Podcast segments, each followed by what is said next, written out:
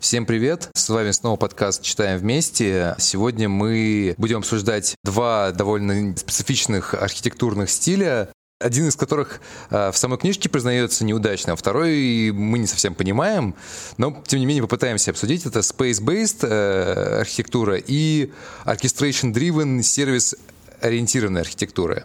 С вами Женя Бикинин. Юра Пастушенко. И Даша Буланова. Мы когда э, готовились к э, вот этому выпуску и обсуждали у себя в чатике, кое-что думает про эти архитектурные стили, э, вот один из наших соавторов, Женя Пешков, сказал, что вот space-based архитектурный стиль — это, вообще говоря, капролит. Типа каменелые, нет, как-то ископаемые экскременты, да, вот, и что, типа, нет смысла особо его обсуждать. Тем не менее, давайте попробуем поговорить про вот эту вот space-based э, архитектуру, которая э, реально выглядит, по крайней мере, в имплементации достаточно сложно.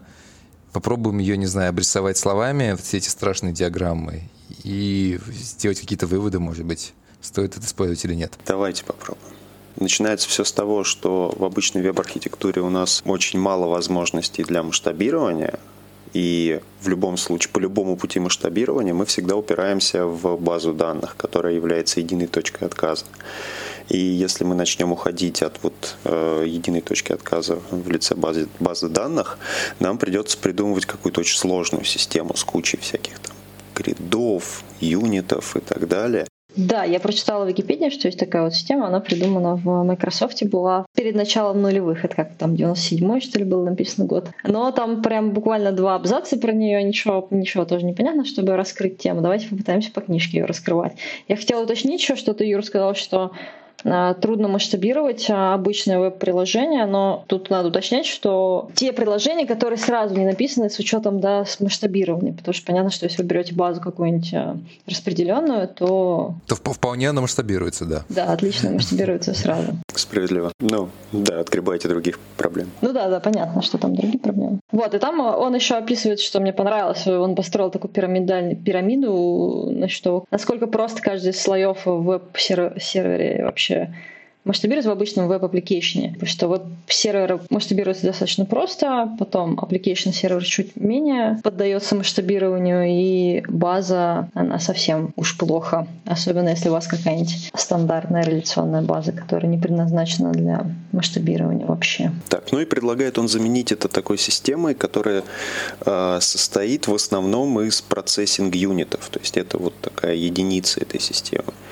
каждый processing unit э, не пишет ничего напрямую в базу данных. Это важно. Это, наверное, самое важное в этой архитектуре. И каждый из unit ов содержит в себе распределенный кэш. Причем это, наверное, не распределенный кэш. Это не распределенный кэш, да, он говорит, это реплицируемый Реплицируемый, кэш. да, вот это вот слово. То есть это реплицируемый кэш, которым unit ы обмениваются напрямую по принципу P2P. Они не ходят ни в какое центральное хранилище, а кидаются друг в друга своими апдейтами.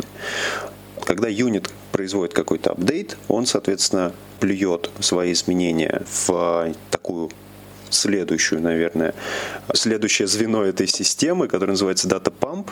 Задача Data Pump донести это изменение до э, дата-райтера, который уже только запишет его в базу. Вот. То есть идея в том, что у тебя есть какое-то неограниченное количество n этих вот одинаковых процессинг-юнитов, по сути, каждый из них это инстанс. А у них есть э, реплицируемый кэш, но с учетом того, что мы хотим запросить эти данные, ну, если у нас вдруг там все поляжет, условно говоря, они все равно иногда, ну, с какой-то периодичностью э, сливают эти данные в базу данных, но уже как бы, э, как сказать, в асинхронном режиме, не в реал-тайме. Я даже могу сказать, мне кажется, что он говорил, что это не иногда происходит, все-таки это просто происходит асинхронно, но... Я имел в виду, да, иногда в смысле синхронно, да. Еще там интересно, что этот процессинг юнит тоже не очень понятно. А, вот этот компонент, как ты говоришь, Жень, это не одинаковые инстансы, насколько я понимаю, сервиса. Они могут нести в себе любую единицу домена. Да, любую единицу любого домена. Слушайте, а я так понял, что это одно и то же, и, собственно, в этом есть наше масштабирование. Не-не-не, а, масштабирование там действительно, просто есть типы процессинг юнитов, насколько я понимаю.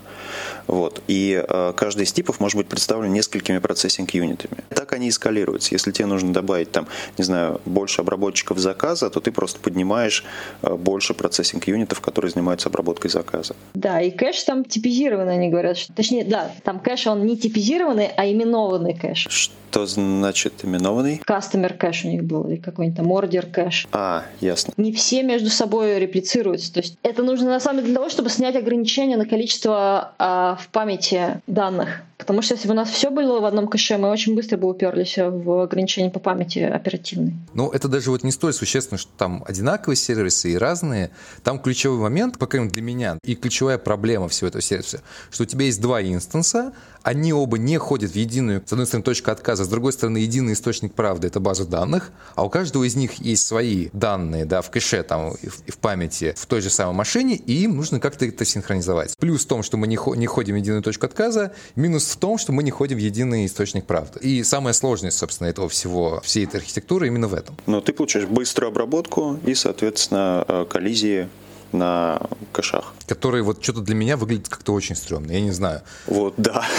это, черт возьми, я, читаю и смотрю, ну как, типа, это в прод можно пускать, когда тебе совсем консистентность не нужна, хоть там он и приводит хитрую формулу расчета процента этих коллизий, которая, в общем-то, при там определенных условиях дает, по-моему, у него сколько там получилось, 14 коллизий на 70 тысяч апдейтов в час, что ли? Это все еще 14 коллизий, которые тебе надо решать каким-то образом.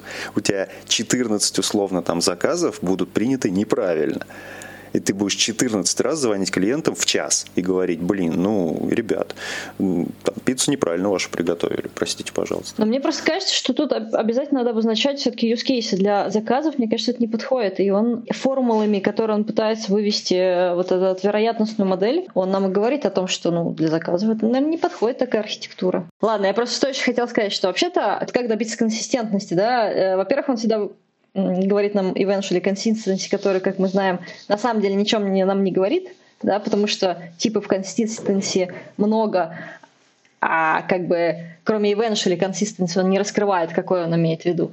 Вот. А второе, например, то, что он предлагает в качестве кэша и replication механизм, вот этот, например, Hazelcast, у него есть, э, например, под капотом Raft. Uh-huh. И ты можешь выбрать имплементацию этого, значит, кэша построить на Hazelcast, выбрать у него имплементацию через Rust, и он даст нам какую-то ну, консистентность, да, какой-то тип сейчас консистентности а, там уже с лидером. Я как раз вот думал вот о том, что вот эта вся архитектура, она прикольно написана, да, типа давайте мы все из базы данных вынесем в кэш. Но вот вопрос в том, как сделать кэш, да, и это прям вот мега сложно. Это выглядит так, что это не задача, да, условно говоря, ни вашей команды разработки, ни даже вашей инфраструктурной команды разработки. Это реально вот нужно брать рафт какой-то, да, вот прям готовое коробочное чье-то решение и его использовать. Вот, ну, то, о чем, кажется, ты, Даша, говоришь. Я прочитала это вот у него, посмотрела, как этот Hazelcast, что у него есть. И вот говорит, что у него есть и имплементация со строгой консистенцией. Если мы такой берем механизм, то не очень понятно, как он рассчитывает, опять же, коллизии. Если мы взяли этот Hazelcast, да, то тогда у нас никаких коллизий не должно быть, получается. Ну, ты же понимаешь, что как бы если мы используем тот условный Raft, то пока ты синхронизируешь данные в кэшах, э, у тебя будет такой там тот же еще latency на самом деле.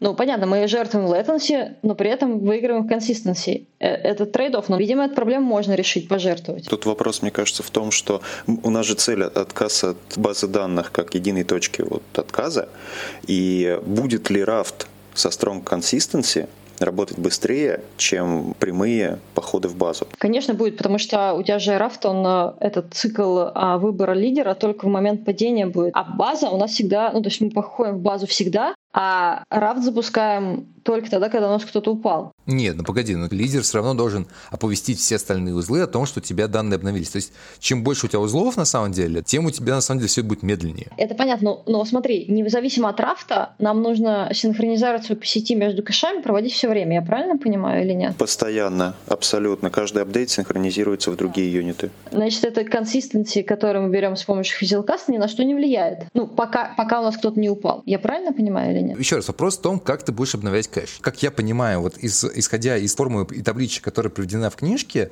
она как раз не подразумевает вообще никакого, как сказать, интеллектуального там, или централизованного синхронизации. Она означает только то, что вот если мы все тут будем все друг другу что-то обновлять, у нас будет типа случаться вот там 14 коллизий в час, к примеру. Никаких тут как бы проверок и анализов вообще, я так понимаю, нет. Это как бы вот, вот просто вот тупо в лоб все узлы, все что-то обновляют. Да, и формула сама по себе очень оценочно выглядит. И мне не нравится то, что ни, ни, никак они не, ну, не, не предлагают решать эти коллизии. То есть они у вас будут, и все. Это не, не, не, не нравится мне, так нельзя работать. Мне кажется, знаете, вот, вот, вот, вот я когда читаю, тоже, знаешь, коллизии. Господи, ну как, о чем потом с ним делать? А в отчет они как пойдут, да? Ну нет, если, если у тебя, да, какой-то домен, который коллизии не предполагает, видимо, это вообще не твой вариант. Хотя, опять же, если вы говорите, что Raft поддерживает strong consistency, то можно попробовать. Но, в принципе, есть домены, где тебе не очень важно, там вот прям вот консистентность такая, что прям стопроцентно. А давайте Можешь подумаем, вот, нас... ей. вот давай подумаем, там приведено, значит, хороший пример, как он говорит, э, для использования этой Space-Base архитектуры, продажи концертных билетов. И если у нас там есть коллизии в количестве 14 штук, мы что, должны как бы делать дельту на эти 14 билетов запасных, что если у нас вдруг коллизия, чтобы мы их раздали? Тут надо пояснить. Там пример такой, что типа вот мы сидим, сидим, сидим, у нас типа никто на наш сайт э, не заходит, а потом внезапно, значит, какой-нибудь матч, там, не знаю, Англия, Франция, там, Англия, Бразилия, да, или концерт э, Металлики, и сходу все ломанулись, да, и, по идее, нам нужно выдержать вот это вот, как бы я к тому, что, наверное, репутационные какие-нибудь другие издержки по поводу того, что мы не смогли продать 10 тысяч билетов, они гораздо выше, чем мы 14 потом как-нибудь напишем письмо и возместим. Хорошо, а давай теперь аукцион. Вот там второй был пример про аукцион. И давай теперь мы продаем какую-нибудь картину Пикассо за... Бэнкси. Бэнкси. Отлично вообще пример. И мы продали ее с коллизиями, и продали нескольким человек. И как мы потом ее будем делить между ними? Она все равно самоуничтожится какая Не надо ничего делить. В случае Бэнкси, а давай тогда в случае Пикассо. Ее никто же не уничтожит. Я думаю, что там должен быть какой-то алгоритм, конечно. Ну, типа на дата-райтере ты должен эти коллизии увидеть уже.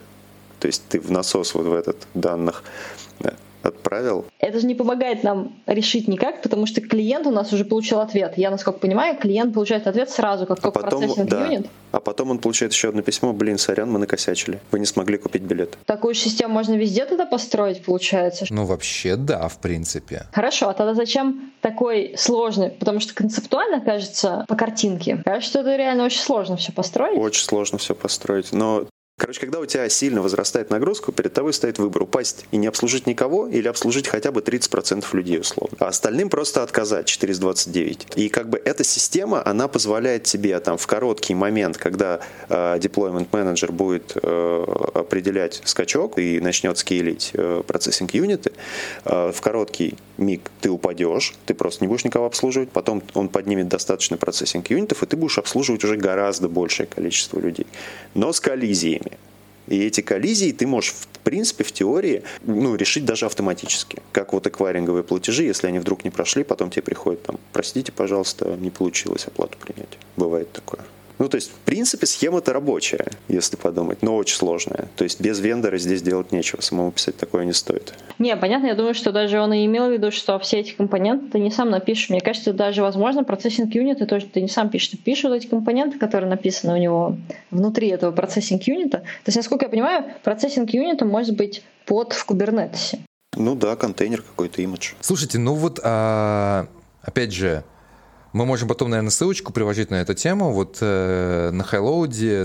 Вот, вот мне показалось просто, что развитием вот это логическим, развитием вот этой space-based архитектуры, вообще странное название, да, space-based, мы тут ни разу про space вообще не говорили, скорее, это cache-based архитектура, вот, э, является э, stateful сервисы, да, вот про них, например, э, очень интересный доклад делал Олег Анастасьев, вот, если честно, ничего не помню. Помню, что очень похоже вот на то, что да, очень интересно. И, и очень интересно, да.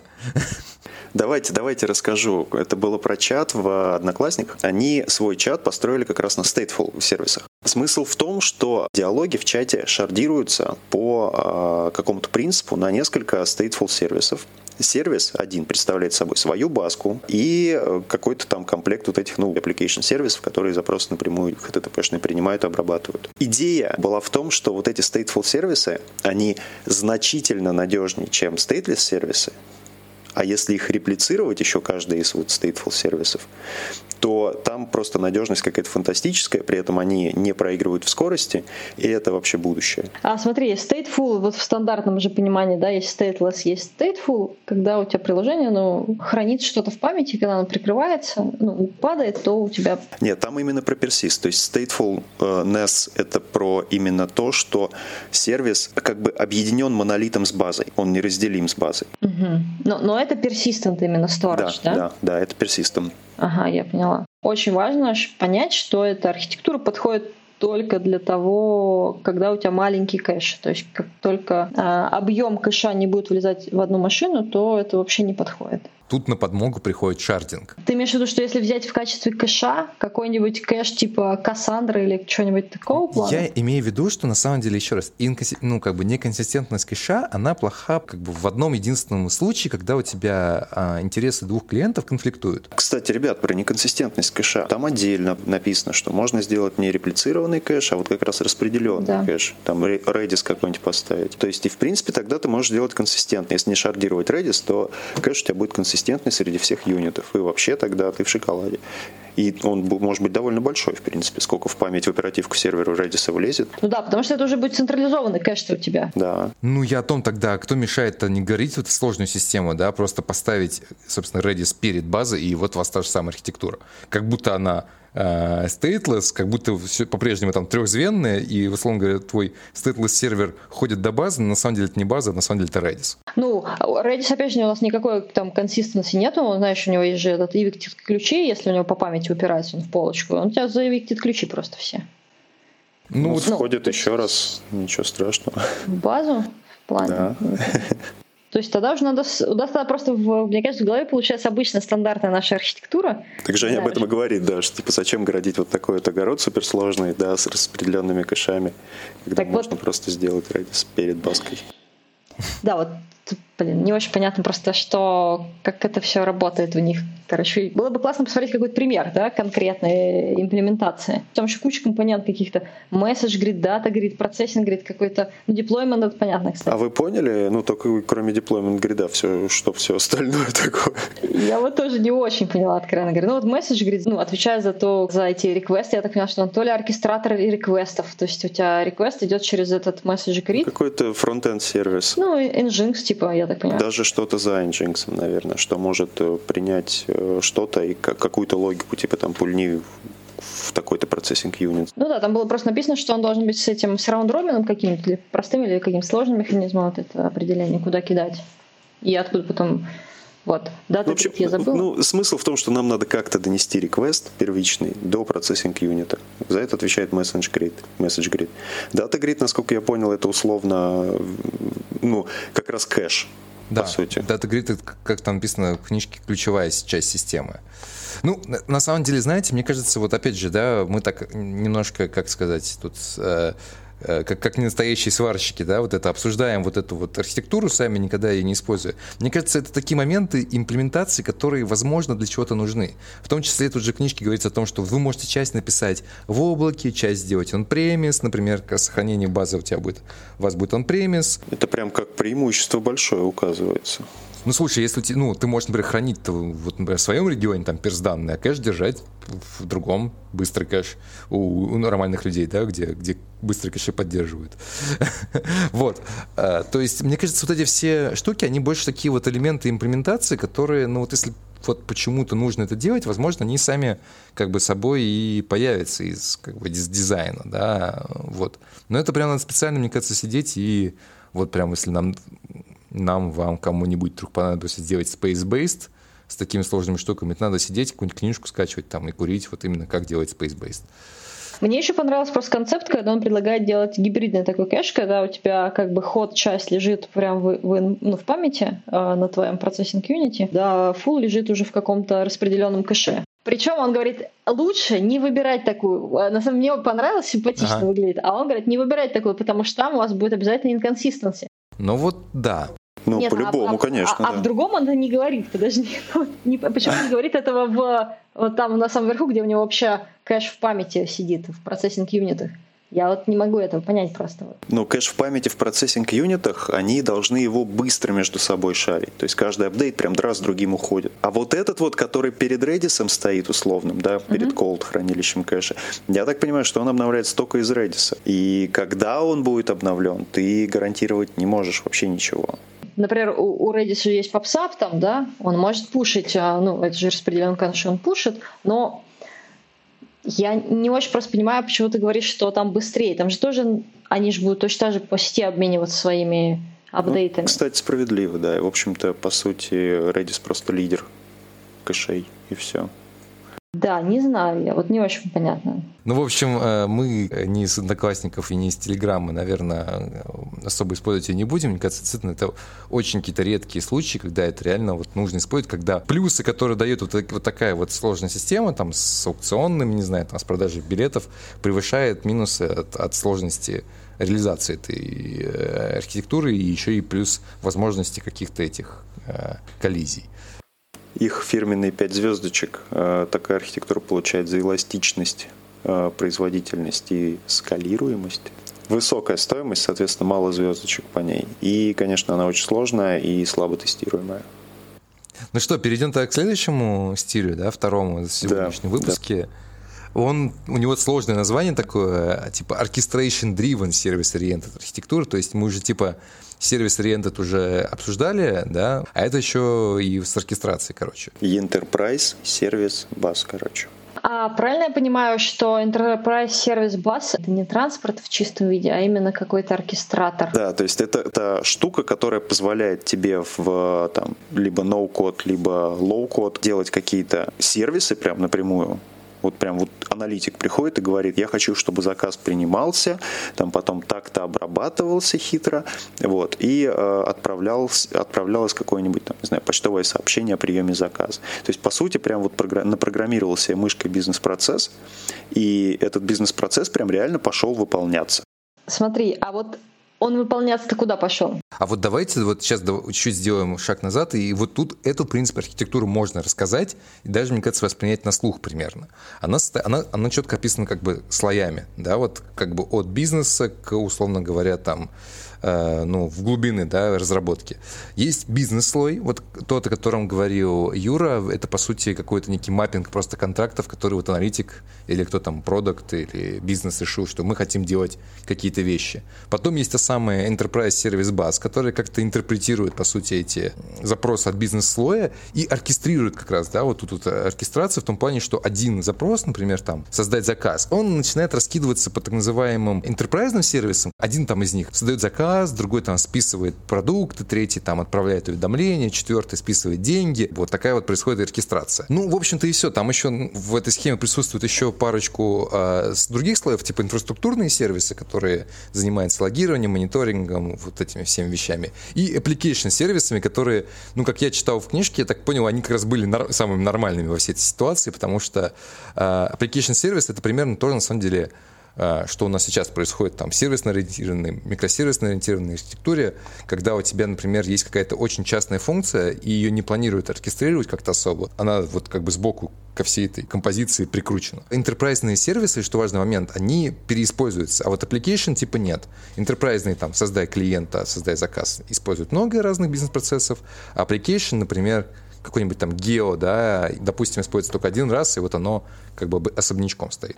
В итоге бизнес-сервисы используют э, ручки, которые предоставляют enterprise сервис. А ручками как бы оркестрирует, получается, эта шина ESB. И бизнес-сервис — это как бы плагины к ESB получаются. То есть там свой какой-то язык, будь то Э, блок схемы или какой-то язык, который текстом набирается, но в, э, нигде ты его в дикой природе не встретишь. То есть ты там можешь писать каким-то образом логику. Ну, если это только блок схемы, то в моем представлении это какой-то только workflow может быть. Ты не можешь написать реально сложную бизнес-логику с no-code ом, да? Ты можешь с low-code ом сделать. Хорошо. Как мне, как разработчику, понимать, а, что мне запихивать в бизнес-сервисы, а что в enterprise-сервисы? Enterprise-сервисы должны быть максимально гранулированными. То есть у тебя там должны операции быть там условно записать заказ в базу. В целом гранулированность очень высокая. Юра говорит не то, что как надо делать, а то, как надо делать, чтобы ваш сервис максимально соответствовал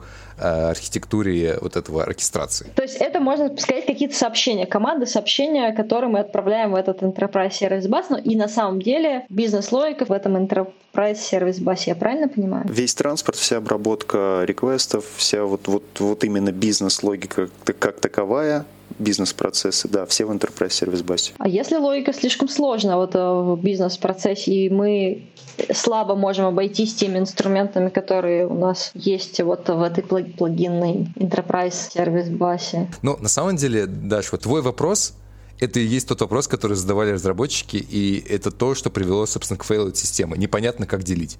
В чем смысл был переиспользования? Типа вот у нас есть клиент, нужно сделать клиентский сервис.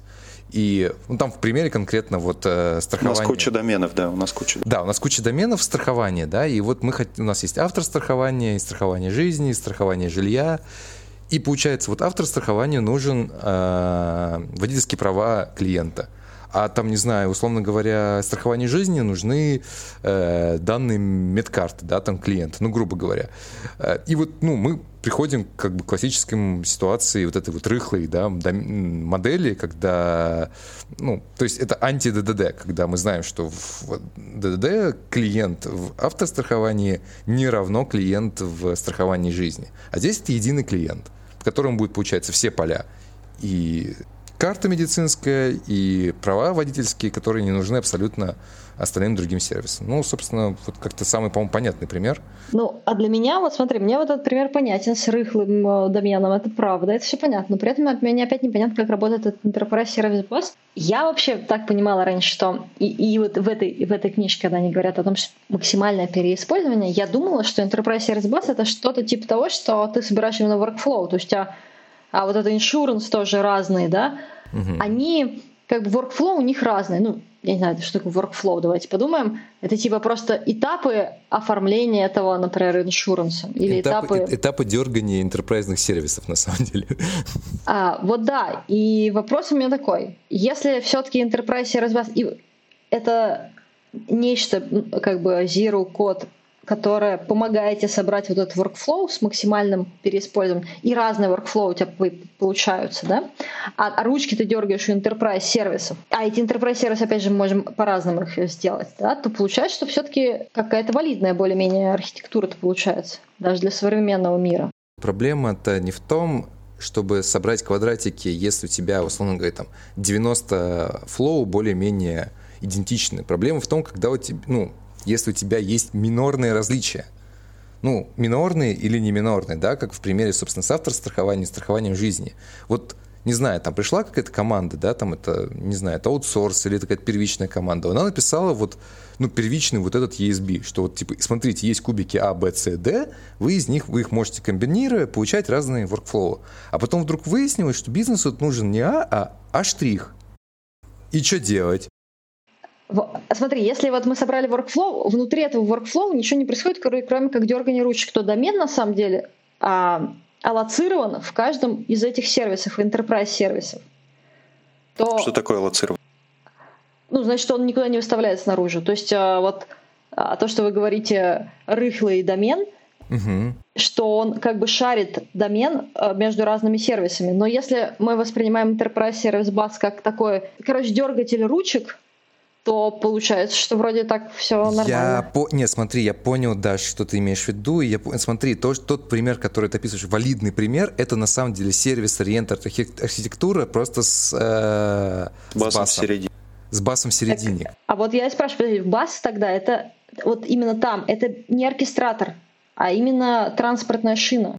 Нет, смотри, смотри. Сама по себе модель здесь может быть не, не самое э, плохое, что есть. Насколько я понял, самое плохое это все-таки гранулярность. Да. То есть ты каждая операция, которую ты делаешь, да, она типа э, должна засетапить у себя модель, сделать там, не знаю, сет какое-нибудь поле, записать его в базу. И каждый раз, когда ты делаешь бизнес-процесс, вот из этих операций ты собираешь себе, собственно, вот ну, какой-то там workflow. То есть все-таки именно бизнес-логика сидела в ESB. Кстати, про это тоже в книжке говорится о том, что а, именно как бизнес-логикой управлял ESB, и команда, которая, условно говоря, писала код в ESB, это все-таки не совсем low-code, или совсем даже не low-code. Она становилась по закону Конвея самой главной. Точка отказа и точкой отказа, и принятием решений политических и так далее. То есть на самом деле как раз вот тут игра между, да, вот оркестрацией, ну, условно говоря, хорошей оркестрацией плохой в том, что хорошая оркестрация вот работает на сервисах, ну, опять же, да, с позиции там у Дидахана, что, типа, у нас есть глобальный какой-то доменный сервис, который что-то там покрутил, пошерудил, выплюнул там пять событий, а, они через там брокер или брокер-лес, да, там ушли на другие сервисы, они пошерудили, выпустили еще там три события, да, кто-то на них подписался, кто-то, ну, это вот как микросервисная там сервис, э, event-driven архитектура, вот, а, ну, ну, там как бы логика действительно сконцентрирована в доменных сервисах отдельных, а получается вот, вот конкретно в этом архитектуре именно идея в том, что у тебя есть сервис, enterprise сервисы, как кирпичики, не знаю, как тупые рабы, короче, которые не понимают, что они делают даже. На предыдущей работе у нас была такая штука, типа, а, вот примерно, то есть все бизнес-процессы были организованы с помощью такого оркестратора, который вот визуальные, примерно визуально выстраивал шаги, по которым нужно пройти по, ми- по микросервисам, ну, по сервисам. Uh-huh. И асинхронно он кидал через тоже, через шину. И это вообще-то была вот эта визуальная картинка, как все двигается, ну, там с кодогенерацией было внутри. Это было вообще-то очень классно. То есть вот а... сейчас, например, и это центральная в точка, когда ты должен был построить какой-то новый, например, бизнес-процесс. Угу. А вот кто писал его? Ну, была команда, которая за это отвечала. Ну, вот. она не, э, опять же, ее, она не, это не значит, что она была точкой отказа, эта команда, ну, я бы не сказала. То есть, ну, на самом деле, занималась это моя команда, но это не важно, как бы. Потому что это был кодогенератор. Смотри, ты, типа, набрасывал, как бы, картинку, как это должно двигаться и оно генерило код, и в принципе все. Слушай, ну, не, ну погоди, ты так говоришь интересно, и в принципе все. Да, да, а да, да. Вопрос согласна. такой, вот а бизнес приходит и говорит, а нам нужно вот какой-то вот такой хитрый workflow, и кто его будет делать? Ваша команда. Ну, э, я просто не, не хочу сказать, что это было э, как бы вот этим бутылочным горлышком. Потому что, наверное, устой... Вот эти бизнес-процессы просто в бизнесе в этом не очень часто появлялись новые. Угу. И они были достаточно статичны это было, если это появился новый бизнес-процесс, он ну, это достаточно масштабная была штука, то есть это прям вот что-то поменялось в бизнесе серьезно. Это не то, что мы новую пиццу ввели, понимаешь, которую мы вводим каждый день, условно. А это именно там раз в полгода появлялся новый процесс. И то, а в существующие нет. реально было внести изменения? Да, Быстро конечно. это делал? Да, да. Ну, на моем, по моим ощущениям, да. Мне кажется, все равно это все зависит действительно от масштабов. ага. Это не, это еще раз, это не вот Enterprise Service Bus просто. Вот я не могу до сих пор понять, что это такое. Это был код, написанный отдельно, написанный код специально, который вот а, оркестрировал работу этих сервисов. Смотри, все равно вопрос в гранулярности, да? Сколько бизнес-логики да, вы отдаете на уровень сервисов, сколько вы бизнес-логики даете на уровень а, оркестратора? Да, но это, мне кажется, грамотное, только грамотное понимание, наверное, вот этих границ сервисов. Вся логика была в сервисах. То есть, условно, он говорит, если тебе этот сервис пришел ок, пойди тогда вот сюда. Если он пришел не ок, там, например, поясли туда отмену, а сюда там что-нибудь еще. Ну, просто знаешь, вот у меня вопрос такой, опять же, да, ты говоришь, что вы редко добавляли workflow. Сколько у вас их было? Тут вопрос не... О, меньше 10, 10, по-моему, ну, что-то вот так вот в районе. Вопрос, вопрос в том, а вот кто предложил такую схему? Типа, стоило ли ради 10 вот писать такую вот хитрую кодогенерилку с визуализатором а, и так далее? Кодогенерилку, может, и нет, потому что это был тоже типа хакатона там. А вот, а, ну, я вообще считаю, что это было оправданно, да. Это писали до, до меня еще, и она вообще-то очень стабилизировала, по-моему, систему кодогенерация никак не связана с оркестрацией, правда, ты можешь делать оркестрацию без кодогенерации. Это просто, если интересен, не то, что интересен инструмент, если как бы тебе он поможет или еще по каким-то причинам, ты ее можешь делать, можешь не делать. Это никак не связано с Enterprise Raspberry В общем, идея-то в том, что нельзя сказать, что вот эта вот идея, она плохая. Она была, появилась как бы в свое время, она появилась как бы из-за нужд из-за нужд в том числе того, что вот типа ну, диплои были дорогие, да, там computation мощности были дорогие, базы данных были дорогие, open source не было, и переиспользование было выходом, да, условно говоря, финансовым выходом. А, то есть идея в свое время, она как бы имела место быть, но вот реализация как бы оказалась, что вот нифига не работает. И потом появился open source, потом как бы появились, не знаю, там появился Linux, да, дешевый, вот, и решили делать по-другому все. А по звездочкам самая высокая это 4, у нее э, про скалабилити, но я так понимаю, это, ну, то есть э, масштабируемость. Но я так понимаю, самое смешное, что масштабируемость в данном случае была как раз не этим, не главным поинтом, потому что масштабировать было дорого. Вот. А все остальное у нее, ну, вот, например, тестируемость, э, простота, э, общая стоимость, кстати говоря, разворачивание, они были все очень, и особенно вот, мне кажется, эволюционность, да, развитие вот этой всей схемы, они все по одной звездочке, они так себе. Слушайте, в общем, не знаю, мне вот иногда читаешь, думаешь, что как мало мы знаем, да, и вот надо быть реально 60-летним дядькой, чтобы вот эти вещи понимать. Но ну, у нас сейчас модные молодежные микросервисы в следующий раз будут. И расскажем о том, как же все-таки выбирать правильную архитектуру в условиях дикой природы. Всем пока. Пока-пока. Пока. И я еще раз хочу сказать, приходите к нам в э, телеграм-канал и в чат, э, пишите нам, нам реально, не знаю, спорьте с нами, нам это реально очень интересно. Всем пока.